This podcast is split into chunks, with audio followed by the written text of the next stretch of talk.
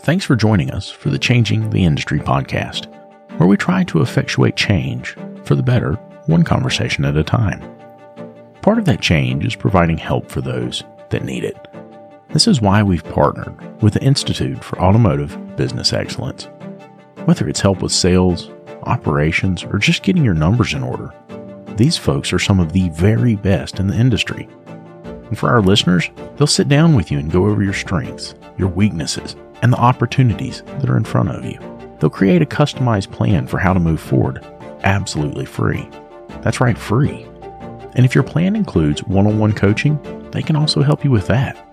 There's no hard sales pitch, no obligation, just honest help from honest people. So if that's something that you think could benefit you, make sure you click on the link in the show notes. And now, on to the show.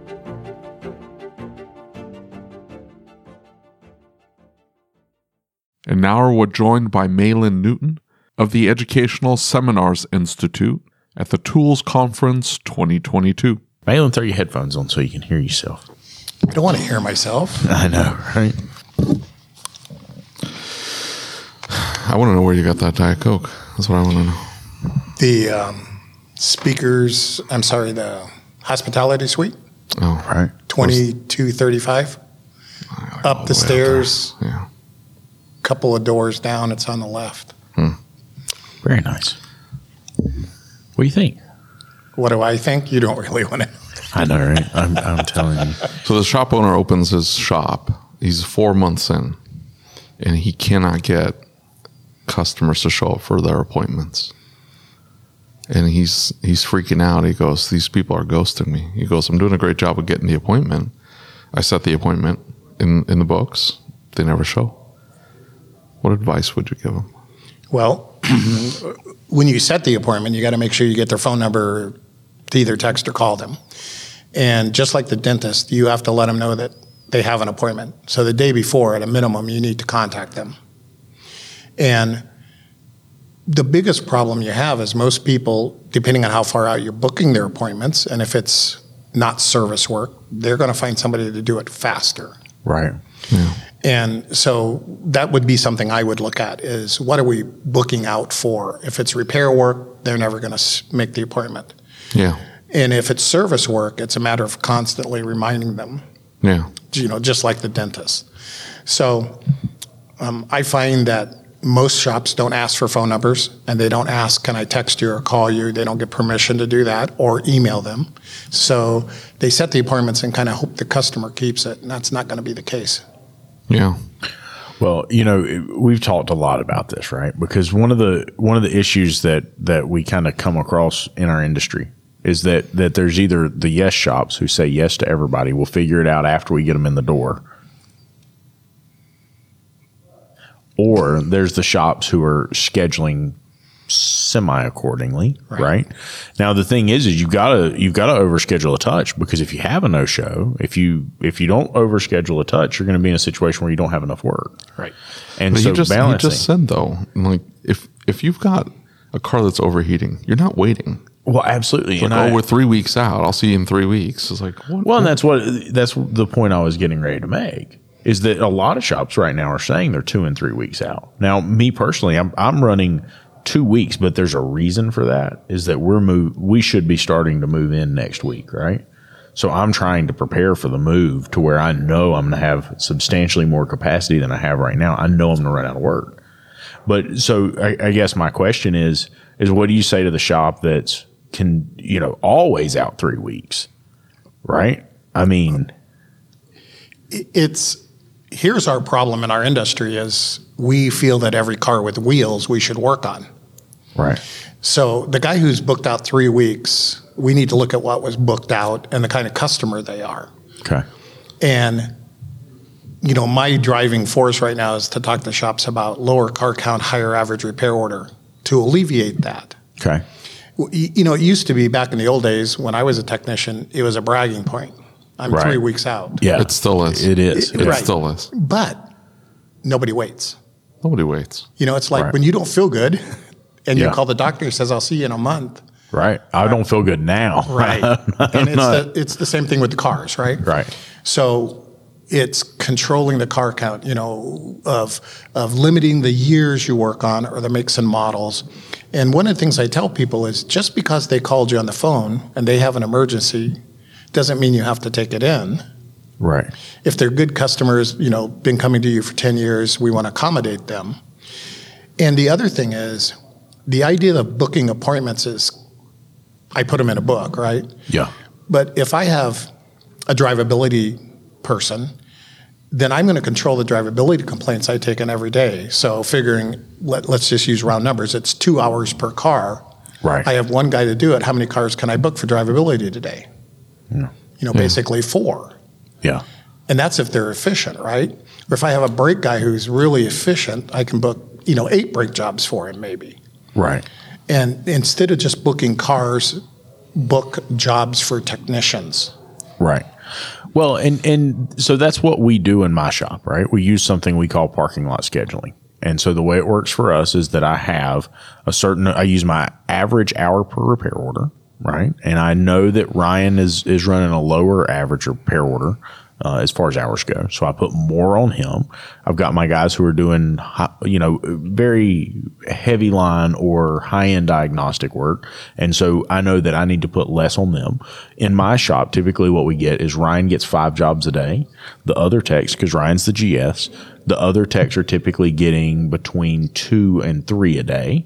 And then so the way it plays out is that day, they'll evaluate those vehicles first right? And then they move to the repair work. And as they're doing the repair work, we're getting approval on the other work and we're setting the expectation of when they can expect that car to be repaired. When does the part arrive, right? And so we're setting expectations through it.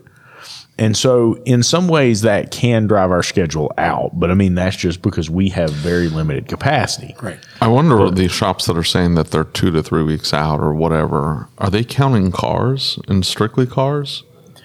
I, you know, so so along those same lines, I what I wonder most is are they truly being productive? Right. It's one thing to say that you're out three weeks, but if you're billing four hours a day right. and you're out three weeks, that's a whole different ball yeah, game. That, that's I mean, it's it's normally a capacity problem, but they're counting if they're counting cars, like they're doing it all wrong, because it's different. Like we will typically run a week out on build work, like build hours. Yeah. If if you calculate out how many hours my guys average, and you see what we have sold, I have four techs. Yeah.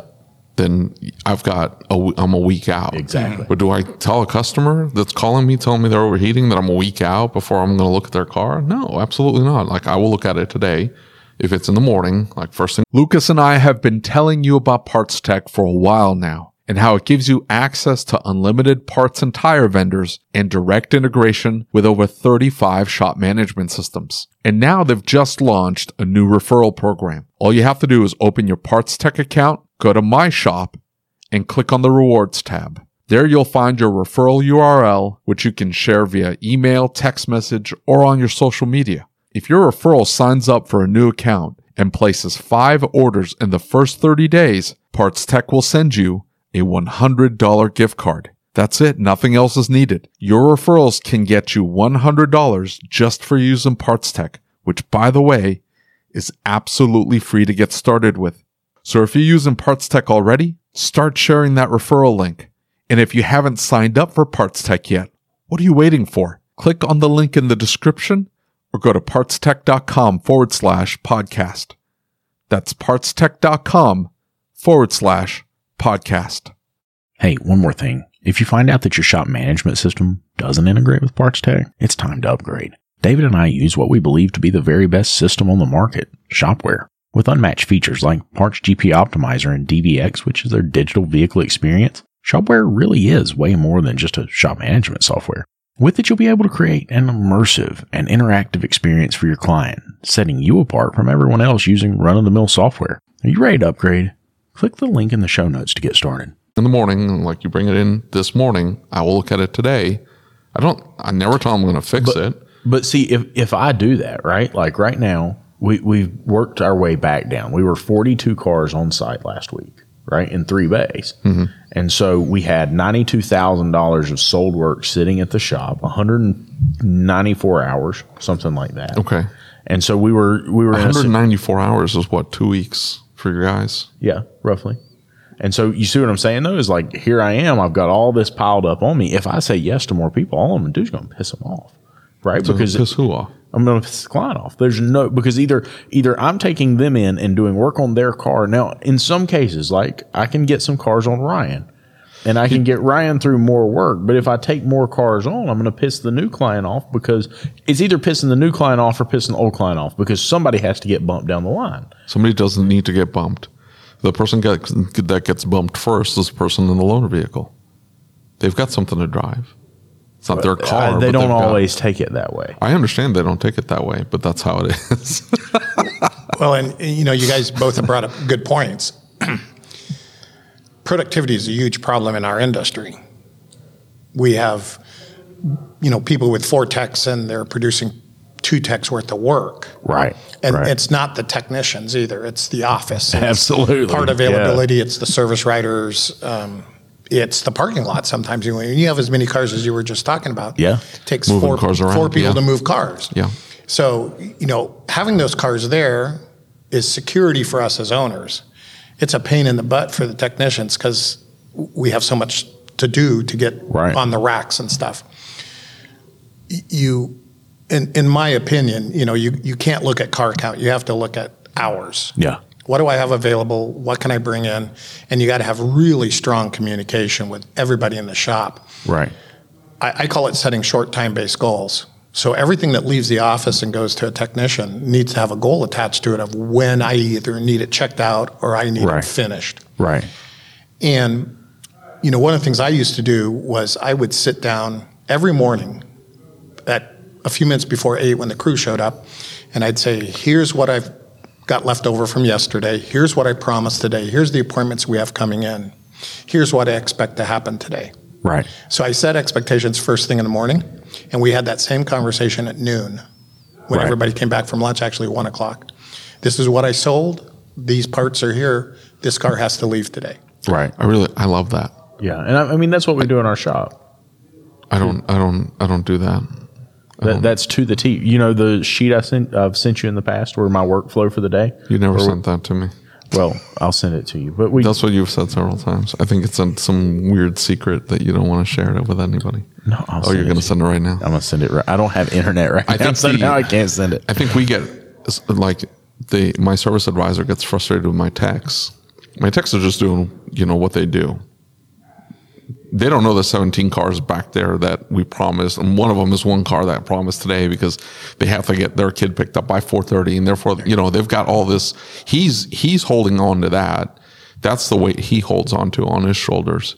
And then his reaction sometimes the technicians not showing a sense of urgency or whatever, right? just little annoyances like they took a little too long in the bathroom or yeah he's taking a little too long to click off the stuff that he's finished on that car whatever it happens to be he's all he's thinking about all those those other factors they don't know anything about it and so i think just communicating the this is we've got these four cars in from inspection these cars still need diagnostic work this is what's been promised today so far. Then back at lunch, same thing. Hey, I these cars have to go today, just so everybody's on the same page. Right. I like that. Yeah. And- you do that exactly to the yeah. Did you Yeah. learn it from Leyland? Uh, I learned it from Maylan and I learned it from Rick. I learned it from both of them. One of the things uh, that I find in most shops is exactly what you're talking about. The service writer has made promises and he hasn't shared those promises with anybody. Yeah. And here's something else that happens that nobody thinks about is I've heard service writers go, ah, you know, we're kind of slow. And they're thinking car count Yeah. when we have 100 hours to do. Yeah. And when the service writer says we're slow, what do the technicians think? Oh, I can take my time. Right. Yeah. Yeah. And that sense of urgency is gone. And Yeah. so we have to control that sense of urgency throughout the, The mentality day. in the shop, Right. the morale in the shop. We are never Yeah. slow. Uh, You know, if you think about it, are you really ever slow? No. There's always something to do. Yeah. yeah. And and if you think about it, if you have four guys, four technicians, and you're doing two people's worth of work, where are all those other hours going? Yeah. Well, and and so you know this brings up another topic. I, I was having a conversation with a good friend of mine uh, over the last couple of days, and and he's it's been a, a roller coaster ride with him over the past couple of months because he goes from they're going to improve their shop, things are going to get better. To I'm frustrated because it's not happening, nothing's changing. To my owner has unrealistic expectations, and this it's it's a constant up and down, right? And so this is a very, very productive tech. This is a tech that's turning 16 to 18 hours a day most days, right? Bills tons of hours. And so the owner has come to expect that. And I've, I've shared with him, I said, look, you can't just do, do, do, do, do, and not go to the owner and say, hey, I'm unable to continue this, right? And I'll use the same example I've used before the, the plane that crashed in the Hudson, right? What did he say? Right before he crashed the plane into the Hudson, he said, I'm unable. The air traffic controllers all around him were saying, like, hey, you want to go here? You want to go there? You want to go here? And what did he say? He said, I'm unable. And and my point in saying that is this is that had he tried to land at any airport, he wouldn't have just killed the people on the plane. He would have killed the people on the ground. It could have been hundreds, could have been thousands of people who died, right? Because he listened to someone else say, hey, do this, but he knew he couldn't do it, right? It's his job as a professional to set the expectation. That's his job. Well, you're 100% correct, and it boils back to the C word. You said he's a professional. We need to be professionals and have good communication. Yeah. That is, in my opinion, is one of the biggest breakdowns in our industry. Well, I mean, in, in this case, right? So, in, in the, the thing he was upset about the other day, you know who I'm talking about. The, the thing he was upset about the other day is he he said, look, he said, here's the deal. He said, I've, I've turned 14 hours today. He said it is five o'clock, he, or it's 10 minutes to five. And he said the owner comes in and says, hey, I just need you to run out and scan this car real quick.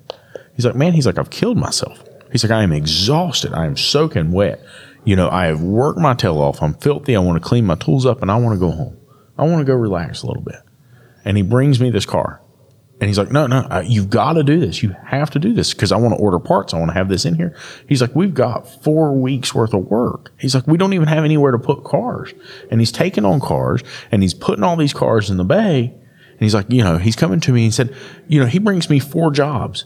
And, and this happened yesterday after the whole deal of, of the five o'clock, you know, can you just go scan it real quick for me? And, and what he means is, in talking to him, he doesn't just want it scanned. He wants he wants a diag completed Mm-hmm. Right. And his minutes. way of saying it is is yeah. diag. And and he's a good tech. So he's able to usually do most of them that fast.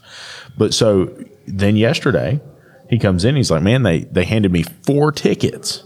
They hand me four tickets at three o'clock. He said there's 15 hours on those four tickets. And they're like, Here you go. And he's like, What I mean, do you when are these supposed to be done? Well, we promised them today. Do do your best right? And he's like, it ain't happening. Well, that's one of our issues, right? You said the word expectations, unrealistic expectations. The other thing is, is if they really track their comebacks, they're going to see a spike in comebacks when they do that to that technician. I don't care how good he is. Right. Something's going to get overlooked, yep. misdiagnosis, incorrect diagnosis. And it all boils down to the owner doesn't understand his numbers. I agree. I so agree. he cannot set realistic expectations. Right. And I, I, I'll bet you dollars to donuts, Lucas, that that guy is strapped for cash. Yeah. Yeah. And that's why he's pushing so hard. He needs cash flow. Yeah.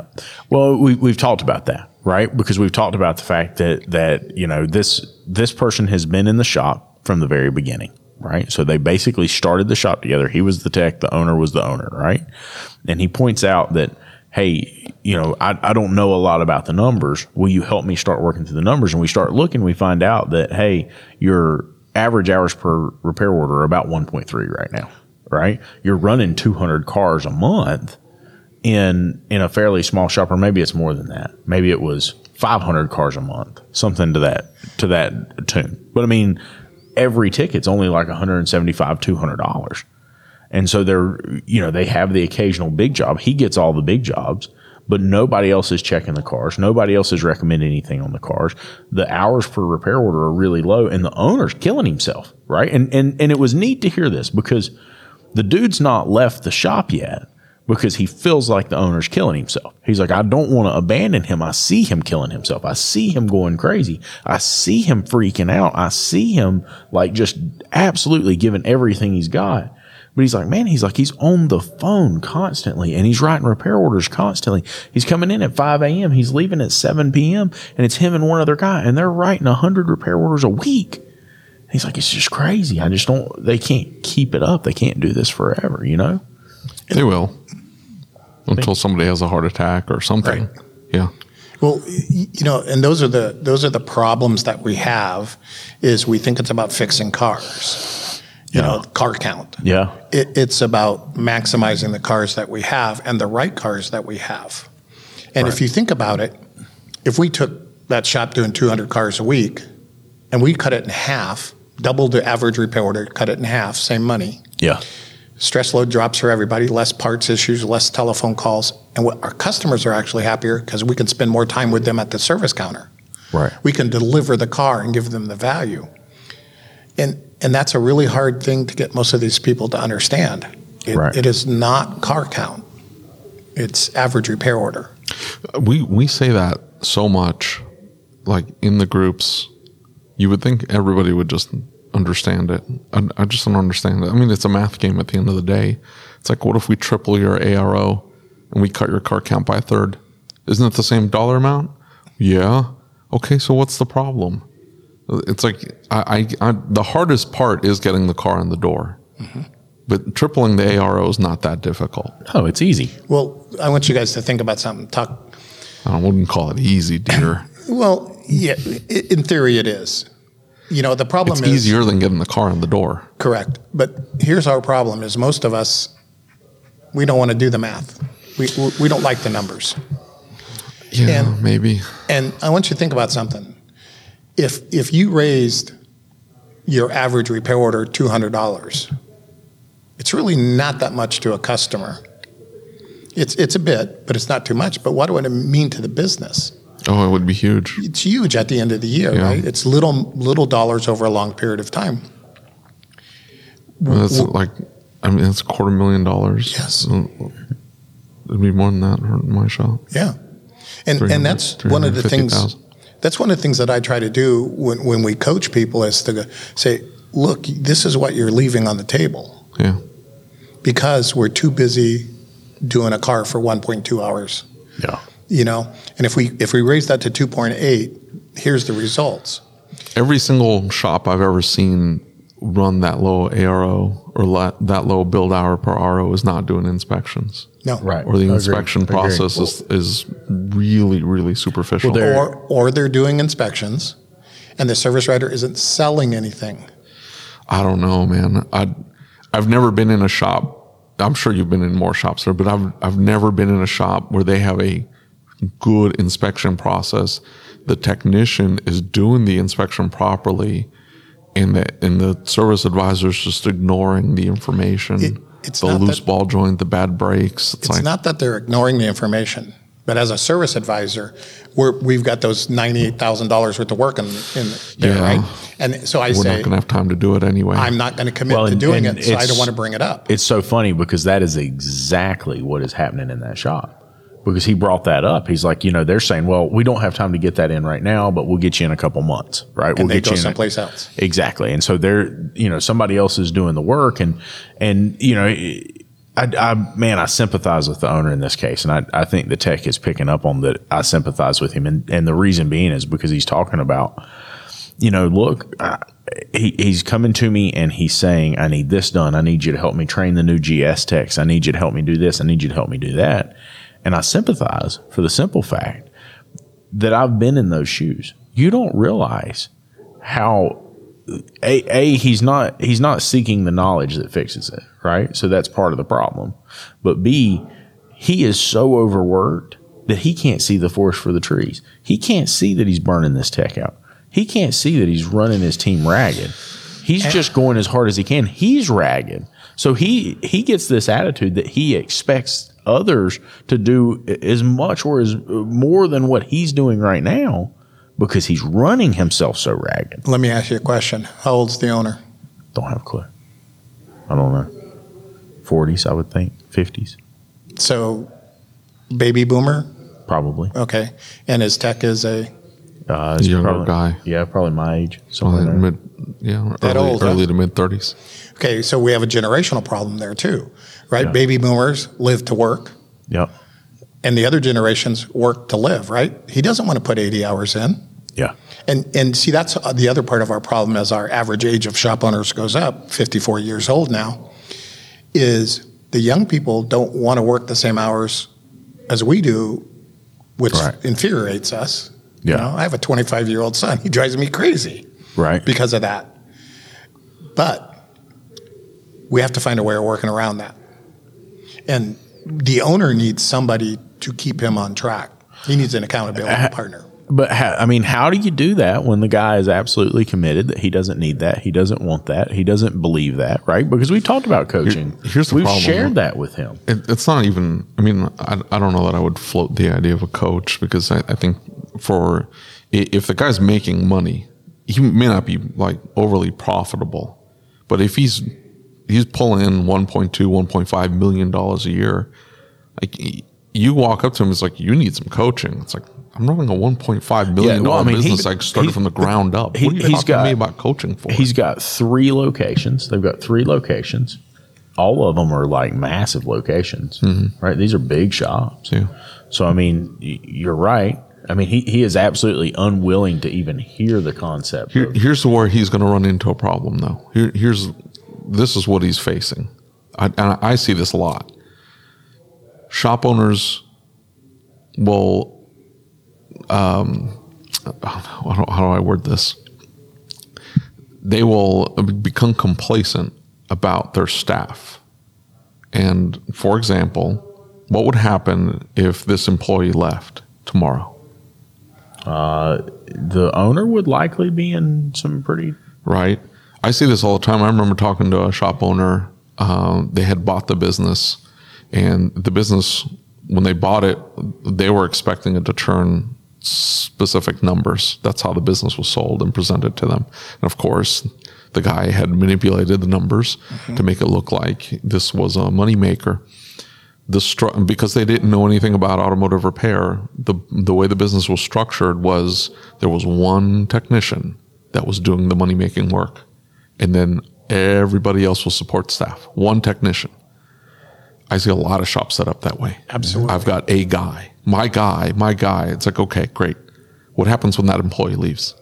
Well, what What happens mean? if he dies? What happens if he. he, he gets hurt, anything, right? But more often than not, it's not catastrophic. It's the person gets uh, burnt out. They're not Yep. getting paid enough. Yep. They're not. They're getting Yep. overworked, overstressed. And what do they do? They find somebody else that'll promise them the, the sun, the moon, or the stars, or they leave the industry and they go work for an HVAC tech or, or a company, or they go become a, a lineman somewhere or whatever. Yeah. They leave the industry and it was because they got overworked and they were undercompensated, underappreciated, and the entire business hinged on that production guy. And that production guy leaves, all of a sudden the business falls apart. And they're like, oh, I need to find somebody. So what do they do? They just hire anybody. Right. And in their minds, there's always somebody else to go out there. They haven't maybe faced reality of what the industry looks like as far as help goes. And they haven't structured their business around they, this this is huge for me. I lose a guy, we're just slightly busier than we were yesterday. I do not have a single tech that is holding my entire business up. Yeah, exactly. And I have structured it that way for a specific reason because I understand it just takes one one bad afternoon where you piss somebody off or they piss you off or whatever or an act, anything. Right. And that person's gone and all of a sudden the business doesn't make any money. All very good points, David. But here's something neither one of us has talked about yet. That guy who's got unrealistic expectations, mm-hmm. everybody in town knows that. So nobody wants to work for that person. right. So even if that guy leaves and there's a great tech out there, he goes, I'm not working for that guy. Yeah. I've seen how they run you. Yeah, yeah. A- And so reputation is huge. Yeah. And, and you're absolutely correct that you can't have your business hinge on one person, just like you can't have one customer. You can't live off of one time customers. You need repeat customers. Yeah. And it's the same way in the shop. And we have to find a way of realistic expectations, treating the employees properly, not being driven by cash flow. Yeah, I, I remember the days of you know I really remember the days of of uh, being dependent on a car dealer, right? Man, that is a you know, and and I see a lot of shops do that, right? They don't they want to bring their own parts. They don't want you to charge them anything. They you know, Yeah, and a lot of car dealers are the worst. yeah, and a, a lot of shops start out, and that's where they start out. They at. need to be starved out. Well, it, Just it, face plant into the mic. no, I, I headphone planted. it, it's part of we as shops, we need to learn to say no. yeah, All right. So we need It's to hard say, to do when you're first starting up, I- though, and you don't have David, any cars coming in the door. But how many times have you taken a car in because you're slow that's eating your lunch? Oh yeah, sure. You know, I call them alligators. They bite you on the ass and you drag them around for months, years. yeah, Yeah. And we have to be confident enough in our abilities to not take the bottom feeders, as I call them. Yeah. And They don't even see them as bottom feeders. It was one vehicle, okay? I learned my lesson. hey, you'd be proud of me. So we had this uh, Subaru come in, and uh, this customer had gotten upset at us because we were we, we were busy, and he he he had an AC problem. We fixed his AC problem. He came back and, and uh, we didn't even fix it. We had filled it, dyed it, and said, "Hey, when it runs out, because it will, give me a call. We'll get you in. We'll get it checked out." He calls and we say, "You got to drop it off." And he's like, well, "I don't, I don't want to drop it off. I, I remember lobby." that. I remember And that. we're like, we're like, no, no, that's not how this works, dear. You have to drop off the car because we need time to be able to look at the vehicle. We don't want to get rushed, this, that, and the other. We gave him a thousand excuses. We said, we can get you in a loaner. No, no, no. I want it today. I want it looked at today. It's hot. And well, I understand it's hot, but you need to, we can get to it today. You have to drop it off though. You can't wait in the lobby. He got upset. He's like, you know what? Forget it. He didn't, and he, and he ended up bumping my five star review down to four. Okay, fine. Didn't hear from him for like six months. Something like that. The other day, he sets an appointment, shows up. He goes, "Yeah, I've been going to this other shop, but I really don't like them. Uh, I prefer to just come here, and I, I understand I have to wait. I'll just wait." And I said, "Okay." well, he had a misfire on a Subaru with two hundred nine thousand miles on it, and he had just taken it to shop for plugs and coils. Right, misfire came back. And he goes, they fixed it. It ran great for a while, but now it's back. And I just don't know if they're going to be able to find the problem. I'm like, well, we'll find the problem. By the way, it's probably going to need heads. And he's like, well, what do you mean? I'm like, it's super. It's going to need Right. heads. Well, it needed heads. But I'm like, well, my tech will, will find it. Like, for sure, I'll be able to tell you for sure that it's going to need heads. Well, it needs heads. Now, old David would have said, four thousand dollars. I can take the heads off. I can send them to the machine shop. They'll stake the the exhaust valve seats and Right. they'll clean everything up and we'll slap that sucker back on. Yep. Two hundred nine thousand miles. We'll get it timed. It'll be great. It'll go out the door. I've learned that lesson, buddy. now, hey, we can do a long block from from Subaru. It's going to be eleven thousand dollars, or I can do a low mileage used engine. But when I get it here, the heads come off. It's going to have 80,000 miles on it, but the heads come off. Everything gets cleaned, inspected. and We'll rebuild the entire, just the heads. We're not rebuilding the engine, but we're taking the heads off because that's the that's the problem child on these cars. Right. We'll take the heads off, send them to the machine shop, and we'll slap it back together. We'll put it in the car. It's seventy eight hundred dollars to do that. Decide what you want to do, What do you say? and that's it. Oh, oh, we'll find out on Monday, I guess. I don't know. But I, I'm telling you, like I, t- I absolutely would have slapped heads on that 209,000 miles. I'm like, Not me. Not me, buddy. well, no way. But way back in the beginning, Lucas, you had to pay tuition. You did foolish things. Oh, yeah. And you spent a lot of money fixing those foolish things. And I used to, I tell people all the time, I used to write a policy and procedure in my shop when it cost me money or pissed me off. Right, right. And so when it cost me money or pissed me off, I'd go write something down and say, We- we're not doing this Well, what- anymore. what- I don't know so- how many times I've told, like, how do you start a policy manual? I said, you write down what pissed you off that day. Yep. Well, what do you mean? I'm like, something has set you off. Something has gone wrong in the shop. Something has made you angry. Something is you're yelling about for the fifth time. Why does nobody pick up this rotor box that's sitting on the floor or whatever? That's what you write a policy on. Well- and every single day you write a new policy for something that set you off. And eventually, in about a month or two, you're going to have an entire policy manual. What's so amusing about this is David has a policy. David has a policy that says no older vehicles than said year.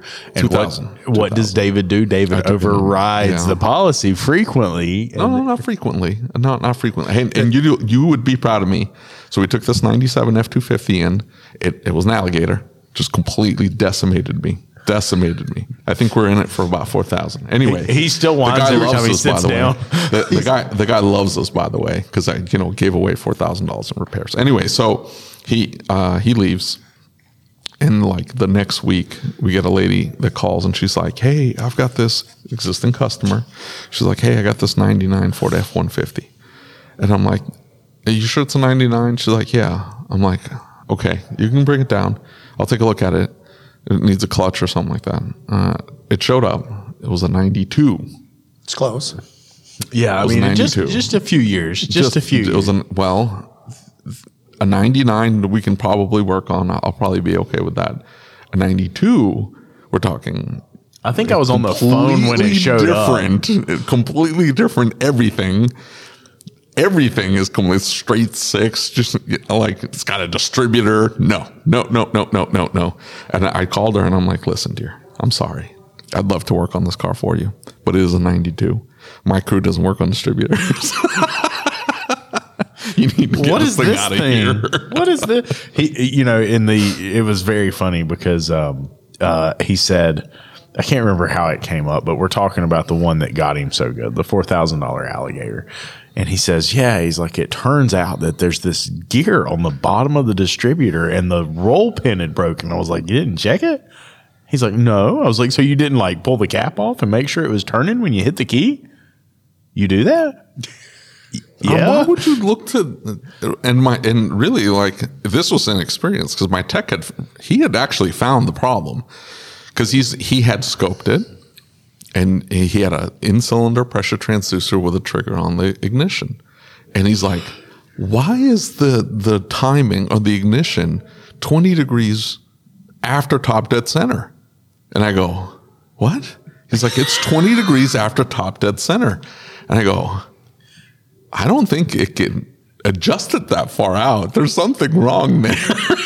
Well- he's like, I don't know what it is, but there's something wrong. Well, you know, you young whippersnappers, that was a big problem with Fords Sure, pin. Yep, it was. And and you know that's where the generations come in too. You know, if you're not Yeah. used to working on that vehicle distributors, Yeah. right? I remember this how old I am when HEI came out. You know what the fix for HEI was? Get rid of it. Throw it away and put a points ignition distributor in there because nobody could diagnose it, Right. right? A- And that just reinforces the idea of we don't need to work on everything. Yeah. Oh, we need yeah. to work on what Yeah. we're good at and what makes us money. You know, I call it the sweet spot. What are the sweet spot cars that we work on? And why Mm-hmm. are we trying to fix everything on the highway? And why are we trying to fix cars for people who don't want to invest money in them? yeah. Right. Right? Yeah. And and to me, a, a diagnostic charge, an inspection fee, is a qualifier. Amen. If, Amen. If they don't want Yep. to pay you to inspect it, they're not going to pay you to fix it. Right.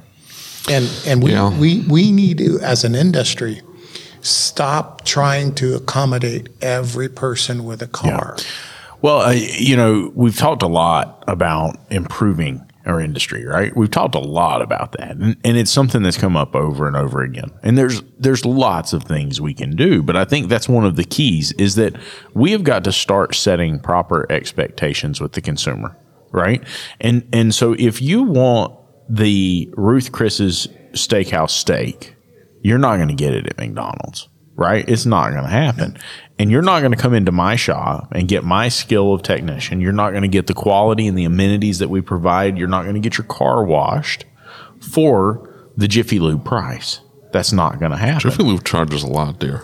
Yes. Well, but I mean, y- you kind of get my drift, though. You're I not your going to. drift. I, I think the the bigger issue though is is at the very least the base level needs to be set, and I think that's that's where we run into the the analogy doesn't doesn't work because the, the there are some people that buy McDonald's, some people that buy Ruth Chris. Okay, great. You can be the Ruth Chris all you want, but But if the person going to McDonald's and Ruth Chris thinks that steak is steak, Exactly. beef Well, is that's where I beef, was it going. doesn't matter. That's where I was It's all the same. They don't understand that. No, no, dear. The Ruth's Chris steak is so much better because they don't. They don't see Well, the cow. They don't see the cut of meat. You know, it all tastes the same to them at the end of the day. And so, you know, you have those those repair shops that are dealing used dealers. Um, there was a couple down in Alabama, ni- nice people. Um, the guy, I mean, he was going broke. He was trying to feed his family from the shop, the the revenue that was making at the shop, and he was like he was going broke. He didn't five hundred bucks in the account, and that's in his personal and business account. Like he didn't have any money, and you ask him like, what, what cars are you working on? It's like, oh, this these three or four used car lots bring me all their cars, and they, they bring you their parts, don't they? Yeah, they bring me their parts, and okay, he couldn't, he hadn't developed any phone skills, like, and so advertising becomes an issue. And by the way, Yeah. the reason why you say yes to everything is because you spend a ridiculous amount of money on on uh, advertising, so it becomes a yes to everybody except anything older than 2000 Sort of. sort of it's a sort of yes but mostly yes mostly yes Well, I mean, and and I'm not disagreeing with that, but my point is, is like right now I'm spending a fortune on advertising because I know I'm getting ready to expand. I know I'm going to need more volume. yeah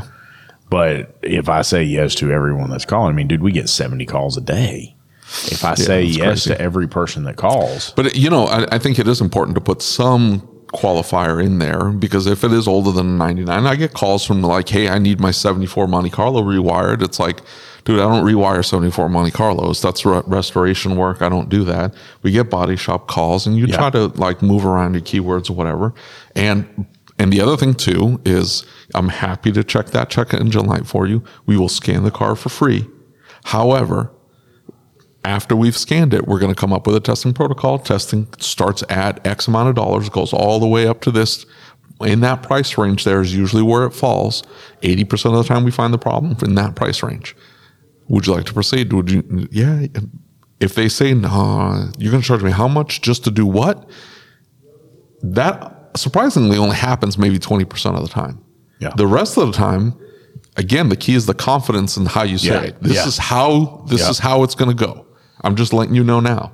I don't want you to show up thinking that I'm going to, oh, the shop down the street diagnose it for free. Do you roll it into the repair? No, no. This is a completely different function. yeah. And, and see, that's part of the problem with our industry. And this is the change that we need to campaign for. Is we got to get all of these shops that are rolling that into the repair To stop. and and doing Yeah. these mega diagnoses with the free check engine light because there's no value. Well, and I mean, they're they're taking advantage of the technician too. Right? They're taking advantage of the technician, and, and so Even if they're not, though, remember what Cody said? They would actually, they would show up. There'd be four different codes, four different testing protocols, unrelated to each other, right? He would do the diagnosis. They would actually pay, pay him for the four hours of diagnosis, and then they would discount three of it. And then the customer only saw that $120 diag fee, and that's Yeah. it. They didn't realize that that, that, that te- technician just spent half a day diagnosing your car. Well, and, and so that that kills the value. And and man, there's so many aspects of this on the other side of it. And I, I was I was interviewed by Wired magazine the other day, and she did not publish the part where I said like I didn't think that most shops should be working on some of the modern cars, right? Because it was a, a question about ADAS, right? And I'm like, hey, some of these, like, she said, well, is it making it more difficult to work on cars? And I said, listen, a lot of the shops that are working on these cars should not be working on these cars. Let's be real about it. I mean, they really should not. Right. And and I think it causes safety issues. And and just because we don't see it yet doesn't mean that they aren't there. So I, I think across the board, like I I don't think the consumer understands how serious this really is. I don't think they understand That's what how I'm saying. Like you need to have we need to have a baseline Yeah. level of competency of business acumen, something because like used cars, if the if the used car dealer, if you all of a sudden at your shop say, hey, you can't bring your own parts, it's a retail price. Yep. You're going to be scheduled in like everybody else. If you don't take my recommended repair, I'm not patching it. It's going to be a full repair or nothing. If you set your foot down, what are they going to do? They're going to dip out. They're going to dip leaving. out and they're going to find the guy that just opened up and he's, I'm going to run this guy ragged until he tells me to, to flip off. and, and that, that you are their profit margin. That's what I don't think shops understand is that you are the profit margin. They are taking your repair and the cheaper you will do it, you are increasing their profit margin. But guess who takes the liability? I've learned this lesson. It's not the car dealer. It, it's many years ago. We did some work for a used car dealer. I mean, everybody in the business has done it, right? yeah. Yeah. And we checked the cars out. They wouldn't improve everything. They'd sell the cars. And then the customers started showing up at my counter saying, You repaired this. Yeah. And we look at them and go, No, they didn't have us repair that. Well, they said you repaired this. Yep. So I went over and told the guy, Your service department needs to take care of this because I did what you asked me to do maintenance inspection, oil change, smog check. Told you what needed. You wanted me to do one, you know, the rear brakes on it, not the oil leak, not this, not this, not Right. this. And they were blaming us for it. Now my reputation's taken a hit. Yeah. Mm-hmm. Yep. And, they absolutely will, given and- any chance. Oh, yeah. But but here was the kicker. This goes back to numbers, right? Right. So I started out just like everybody else, right? I had to learn things. I sat down and put pen to paper to this. We were doing thirty thousand dollars a month in sales with them, Mm-hmm. but it was costing me twenty nine thousand dollars to do it right? because I would take the entire crew, six people, to deliver cars and pick up cars. Oh, yeah. Christmas Eve, we're delivering cars because they want them for the weekend, you know, the Christmas Right. weekend. So I got six people shuffling cars. Who am I billing for that? Yeah. And, and I'll be the first one to raise my hand and go, what a dumbass. But I saw the volume and I said, oh, I can make money at this. Yeah. And it's like you said a minute ago, you know, the guy's doing a million and a half dollars. That's irrelevant Yep. because it's net profit, it's gross profit that matters. Yep. Because I know shops that gross profit very well and net profit very well off of very little gross sales. We we got an email a while back from a guy, and he basically said, "I'm doing 1.4 million dollars a year, but I am I don't have any money." it's going broke. Right, like I'm I'm I am using my credit card. My credit cards are full, and then I'll pay off a little bit just so I can pay the bills, and it just never stops. And so that's really what it came down to. And he started looking at his numbers. He said, "No, no, no, no. I've got this for an effective labor rate. No, that's what your that's what your system is showing you. But your guys are billing six hours and twelve hours a week." And and you're saying, well, my effective labor rate's 140. Nah, dude, because they're billing six and 12, yet you're building transmissions and you're doing all this and you're not accounting for your labor. You're doing all of this work that's not getting billed for.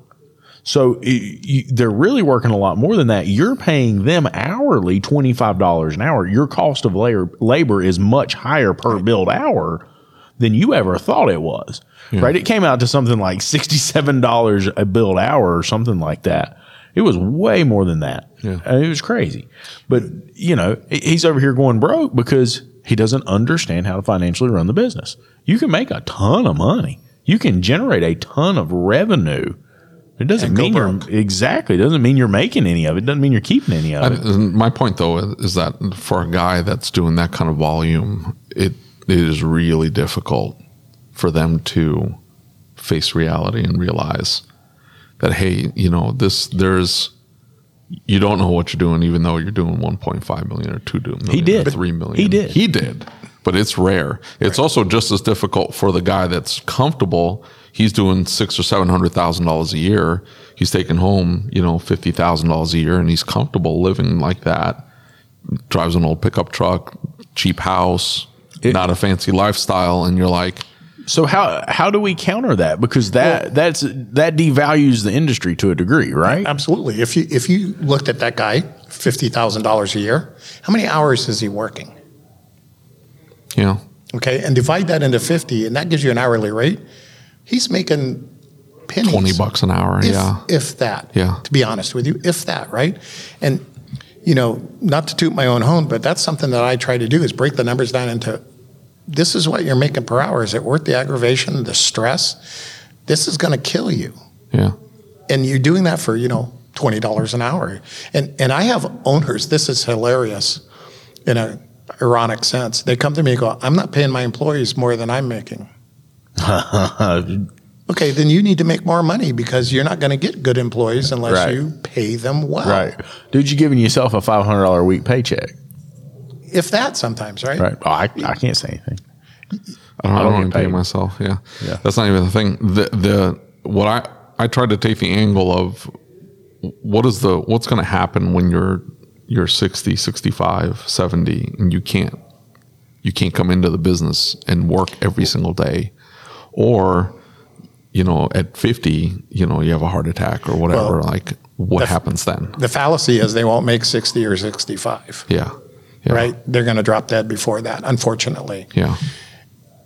And their families, the legacy of their business is gone. It's Business not gone. sellable. It's Well, not and it- the, the the business is a burden now, Absolutely. as opposed to a benefit. The business is a Yeah. burden, and nobody knows how to handle it, manage it, what to do next, how to save this. And and even if and I've done this for people, the spouse will call me up and go, Maylan, I don't know what to do.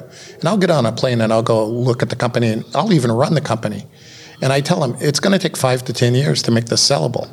Yeah, Well, they don't want to wait five to ten years. Yeah. right. And sometimes they can't afford to. 5 to 10 years of hard work. Hard work. Yeah. And it's like wholesale it, you know, just auction it off. Yeah, Yeah. I saw that happen. Uh, I saw that happen two weeks ago. Right, it got wholesaled. I shared it on uh, on Facebook, and had had I been in a position, you know, if the shop had been done and we were cash flowing in the new shop, I probably would have tried to go for it. But Yeah. you know, the the It was the right price too. It was a good price. yeah, and so Came the with land and everything. right land, the Land and house, everything. Land and everything. Yeah, For, and- for pennies. And he had been- so cheap. he had been running this shop for you know 60 years and and the shop was not worth anything and the the the staff was aged out to the point that they they couldn't go with the business because anybody who wants to run a repair shop it wasn't going to work and so you know she came to me and we talked and I said look I said you got two options you you can take what you've got right now and can take it and make it worth something, but it's going to take time because you've got to be able to start showing net profits. You got to show that you're paying rent. You got to show that you're paying yourself. All those things take time. And and there again, we talk fallacies. Well, Uh, the number of people. We even did a, a review of a video that we sat and watched where the guy says in the video, "My accountant told me that I should make sure I make as close to zero as possible." Right? And I was okay with that. well, but but He you was, know, he was in a growth phase. right? But you understand what I'm saying, though, right? From that aspect, like if you want to sell the business, if you want to get a loan, right? Those two things kind of depend on you showing net profit, or at least cash flow.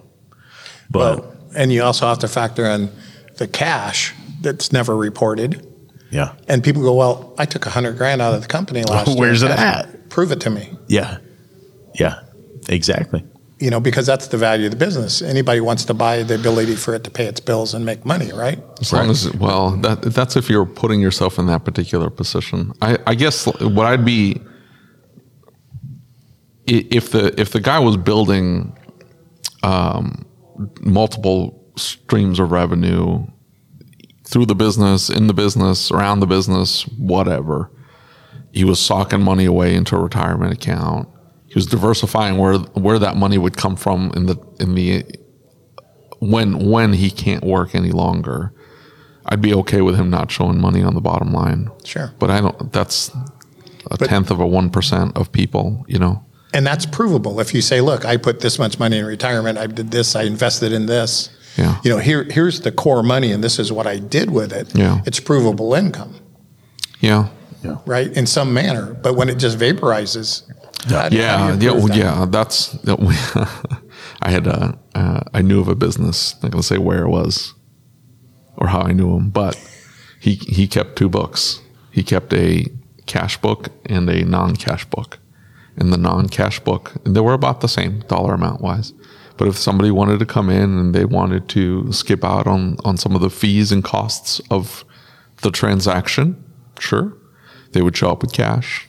You know, all the a lot of the paperwork would vaporize, and all of a sudden, you know, and the, the guy was making a good living. On paper, he was probably taking home thirty thousand dollars a year, but he was making way more than that. Um, just kept it on the DL. And here's here's something to think about. I, I am not the sharpest crayon in the box, but when I look at people's P and L, I know they're doing that. Yeah, And and so I tell them, you know, you're not telling me the whole truth. We got to be honest with each other if you want my evaluation, right? yeah, And I said, I want you to think about something. The government spent $15 million on software that does nothing but look for people hiding cash. They're much smarter than I am. If I can tell it off your books, Yeah. can't they? Yeah. It may not be for a while, but that may come back and bite you down the road. I'm not, I'm, I don't care what you do in your business. I'm just saying you got to be very smart about this. Yeah. And, y- you know, we, we really need to change the entry level person in our industry to where they don't come in and try to be the lowest price person. Yeah. That they come Yeah. in and they pay their people well and there's benefits. Yeah. And that their business survives and they can put money in a retirement account. But but so much of that comes back to most of the guys who come in and start a shop were a technician, mm-hmm. and they all of them almost. right. They thought that they could do it better. They thought that they could fix it. They thought that the way that you get more clients is charge less than everybody else. They thought, oh, look, he's just taking advantage of such and such, and that's why, you know. And, and I deal with this. So so I, I started building a new shop, right? And I got word from some of my vendors and some of my friends, like, hey, the other shops in town don't really care for you. And I'm like, well, why is that? And, and I was talking to a close friend of mine who's a part vendor, and he said, look, he said, when I started expanding the parts business, he said a lot of people, the other part stores really hated my guts. And he said they tried to come up with every reason of why I'd been so successful. Right. And he said they were looking for everything. It's he's screwing people. It's he's taking advantage of people. He shouldn't have to advertise. If he was doing a good job, he wouldn't need to advertise. What's the sense in this and that? And- right. Trigger me. The Flintstones. and and so and and like I, I started hearing that from some of the other people that work for shops. Well, you you must be paying people to leave you reviews. You must be this. You must be that. Right. And and so we're talking about it, and I said, you know, he said a lot of them think because you recommend things on vehicles that you're rip, ripping people off. And I said, dude, I said, if I didn't recommend these things, I said, they need to come listen to the process of us making these recommendations because we're not saying you have to do these things. We're saying that, hey, we want you to be prepared for life with this vehicle for six months to a year. We're not saying that this has to be done right now. We're not saying that you're going to die if you pull out in the parking lot with this car. We're trying to educate you. We're trying to act as advocates for you. And, and that's that's the big thing. And I know everybody's tired of hearing me harp about this, but I believe we've got to get to the point that we are advocates for the consumer as opposed to mechanics and technicians. 100% agree with you. But here's the thing everybody it's ever been in the repair shop business had a customer say, ever since you worked on my car, right? Mm-hmm. Yeah. 99% of the time, it's because we didn't tell them what to expect. These things are going to give you problems. Yeah. So I look at it as I'm protecting my reputation, and I'm just going to tell you what's wrong with your car. Right. You decide what to do with it. Exactly. And if you don't want me to fix it, I won't fix it. But when you break down, don't come back and blame me for it. Absolutely. So it, it's a matter of kind of protecting our reputation to some degree, Yeah. right? But here's the most important thing because I had this happen to me. My daughter went to college, right? Mm-hmm. 1,700 miles away from home, and dad couldn't take care of her. And she's a smart, intelligent woman, but I'm still dad, right? Right. I went to a repair shop in Colorado and I said, Here's my credit card. Put this on file. My daughter's going to bring her car to you. Whatever it needs, you call me and tell me about it. I just want a heads up on it. And so through three and a half years, I fixed everything they asked for. I never questioned them. I said, fix it, fix it, fix it, fix it. Mm-hmm. The last year she was in college, I'm going out to pick her up and bring her home. She's done with college. She goes, Dad, do you want me to get the oil changed in the truck? I said, Absolutely. You know, have them look it over and let's make sure everything's good. We got this 1,700 mile drive. So they check the car out, just do an oil change to it. I fly in, we unload the dorm room and the sorority house and all the stuff she accumulated, loaded it up. We're driving down 20, Interstate 20 there in mm-hmm. Colorado. Yeah.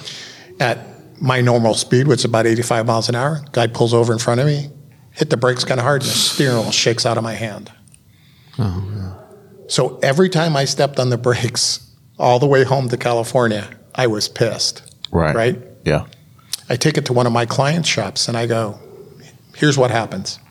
They check it out and they, I happen to be there for the day and he comes in and goes, well, we need to do front brakes. The rotors are warped. I said, okay, replace the rotors, put new brake pads on it. I don't want anything, you know, half-assed. Yeah. He goes, but that's not the biggest problem. What do you mean?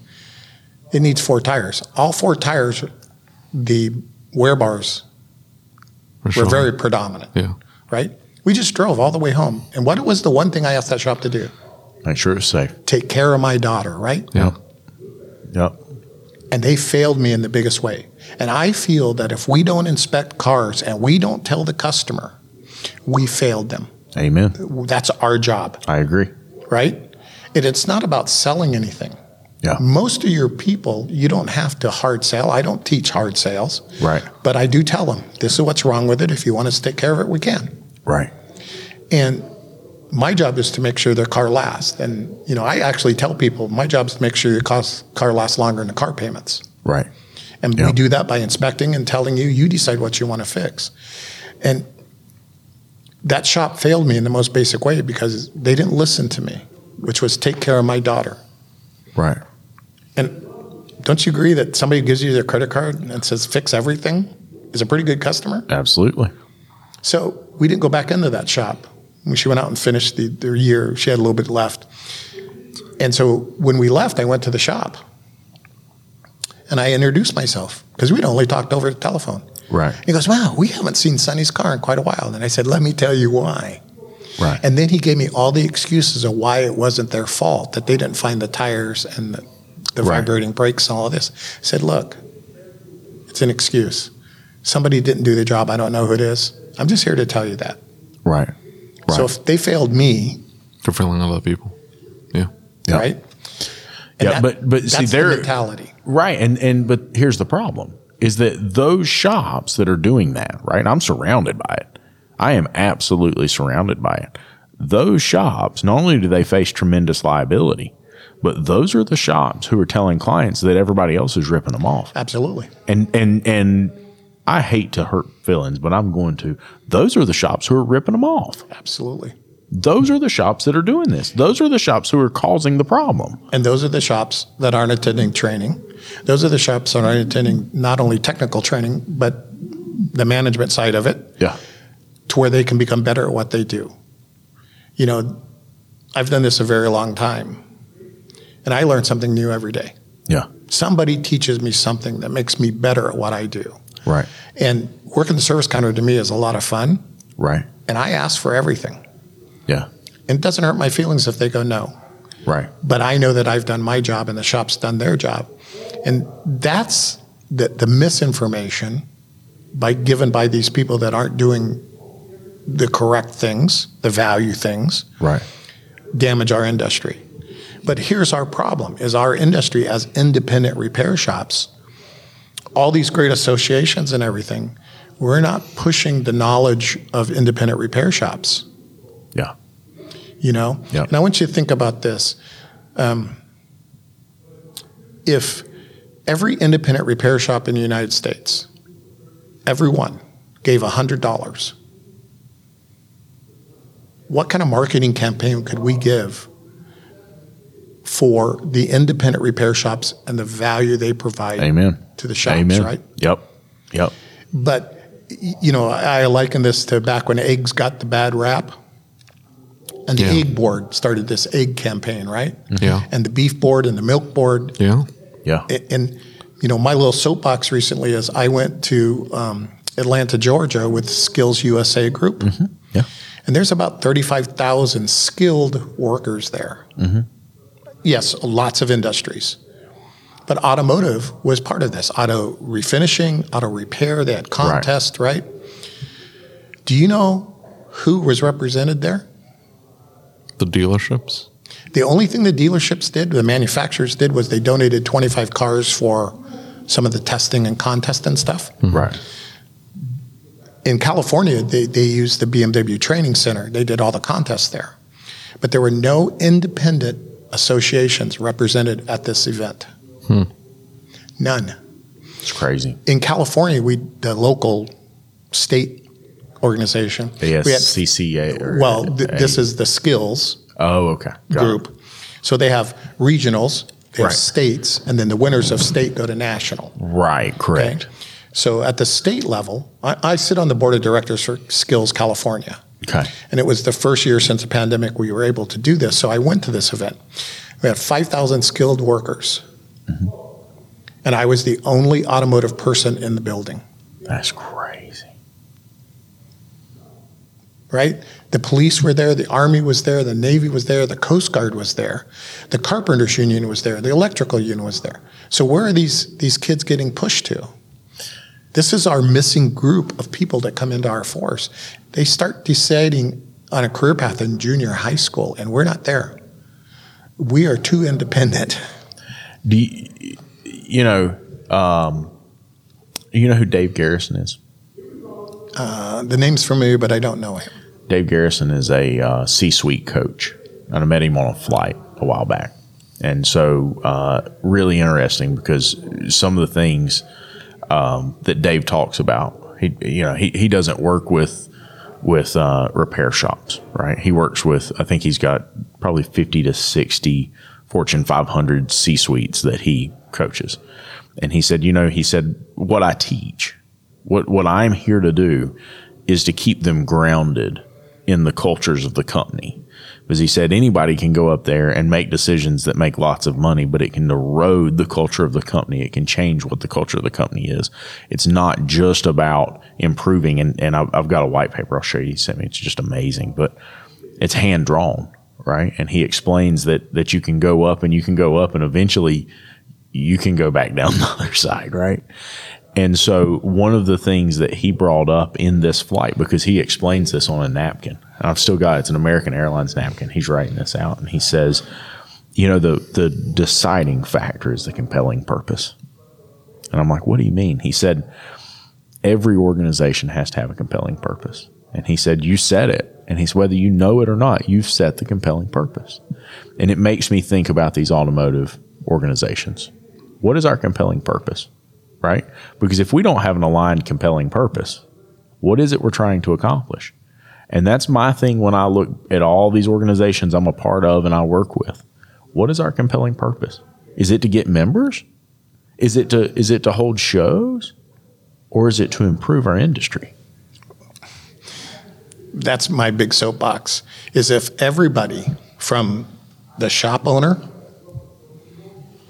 to the president of Napa, had one thought and one thought only, and that was to improve the aftermarket repair industry, we'd be much better off.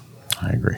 We're, we're too many little fiefdoms, too many little personal interest things, you know, and, and for as long as I can remember, my goal has always been to help the industry. That's why I do what I do. I want to help the industry. Right. And it's sometimes one shop at a time, right? I want to help the industry. That's my driving factor. I stopped worrying about making money. I stopped chasing the dollar because that's what put me in the hospital and caused me to have a stroke, right? Right. And I, I decided in the hospital, I'm just going to do what's right for the industry. I'm going to go where I'm needed. And everything's been taken care of for me. I've made buddy. money. I'm happier. I think the industry's gotten a little bit better because of what little bit I can contribute. I agree. But we need the whole industry thinking that way. It's summed up like this. There was an event in Southern California, and a shop owner invited me to it. It was a group of kids showing up for a car show or something. And he goes, I'm going to go participate in that because I'm going to look for employees. And I said, wrong reason to go. Yep. You need to go with the idea of bringing these people into the industry, and organically, you'll find employees. Mm-hmm. Right. But your purpose to go is to hire somebody, you're failing the industry, my personal opinion, Yep. you know? And we, we need our industry to be bringing youth into us, Yeah. you know, because the same people that you're looking for and David, you're looking for to work in your shop are the same people that NASA's looking for and Boeing. Yeah. And they have benefits and they pay well and they don't get dirty and they don't require $100,000 worth of tools. Did Yeah. you know that NASA has a high school mentorship program? No, I did not. How many mentorship programs do we have? Not many. But NASA, you in high school, you can go to work for NASA That's crazy. because they see the advantage. And don't you think they're they're looking for people who are good with their hands and think, critical thinking? Yeah. You know, look at Uh, what exact, exactly what we're looking for. yeah, look at the power of the STEM programs. And we're not represented in the STEM programs typically. Right. You blame you. You blame me. Well, if we're going to play somebody, let's just blame Lucas, There right? go. Sounds like a plan. Maylan Newton, thank you for sitting down and chatting with us. Sorry, this is probably going to be way too long, but I appreciate you guys being here, and I appreciate the opportunity to talk to you. And as always, if there's anything I can do to help, I'm here. Yes, sir. How can they get in touch with you? Uh, the easiest way is to email me because I'm never in my office. Uh, it's Maylan, M A Y L A N, at E esiseminars.com.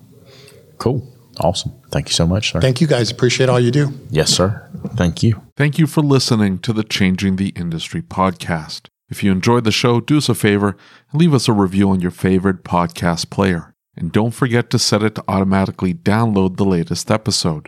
Our efforts with this podcast, the YouTube channel, and the Facebook group wouldn't be possible without the support of our awesome sponsors. So please take a moment, check them out by clicking on the links in the show notes.